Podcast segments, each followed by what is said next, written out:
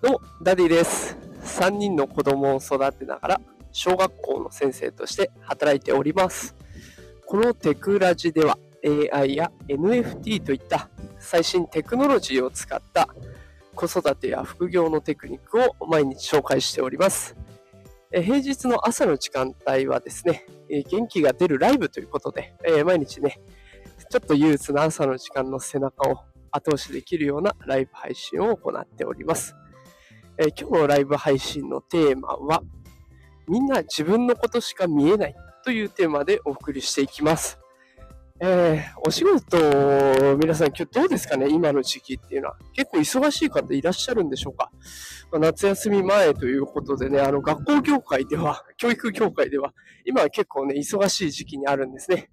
あの子供たちに渡す歩み、成績表、通知表、いろんな呼び方ありますけど、成績を渡す関係もあって、まあ、ちょっとこの時期忙しいんですね。で、夏休み入る前にやらなきゃいけないことも結構あったりするので、でそこの調整と成績をつけるのとで、同時進行していると、まあ結構忙しくなるというのが現状です。で、あのいろんなね、お仕事あると思いますけど、仕事で忙しくなる。で、時間がなくなってくると結構焦りますよね。で、焦った時って、ああ、あれもしなきゃ、これもしなきゃ。で、なんであの人はそんなに焦ってないんだろうとか、なんであの人は、こう、ゆとりを持ってね、過ごしてるんだろうとか、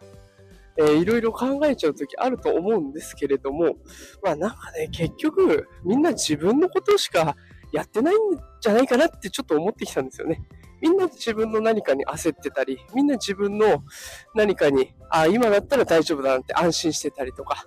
で自分のことっていうのをとにかく考えてるから、それで、そのベクトルが焦りなのか、安心なのか、で、向かってる方向によって、自分の今の表情とか態度が変わってくる。すいません、ちょっとトラックがうるさくなっちゃいます。すいません。でだから自分の心の持ちようは自分で決めるしかないし、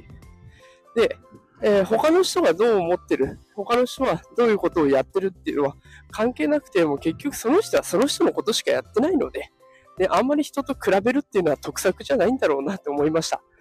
あの私も学校全体を見るとね、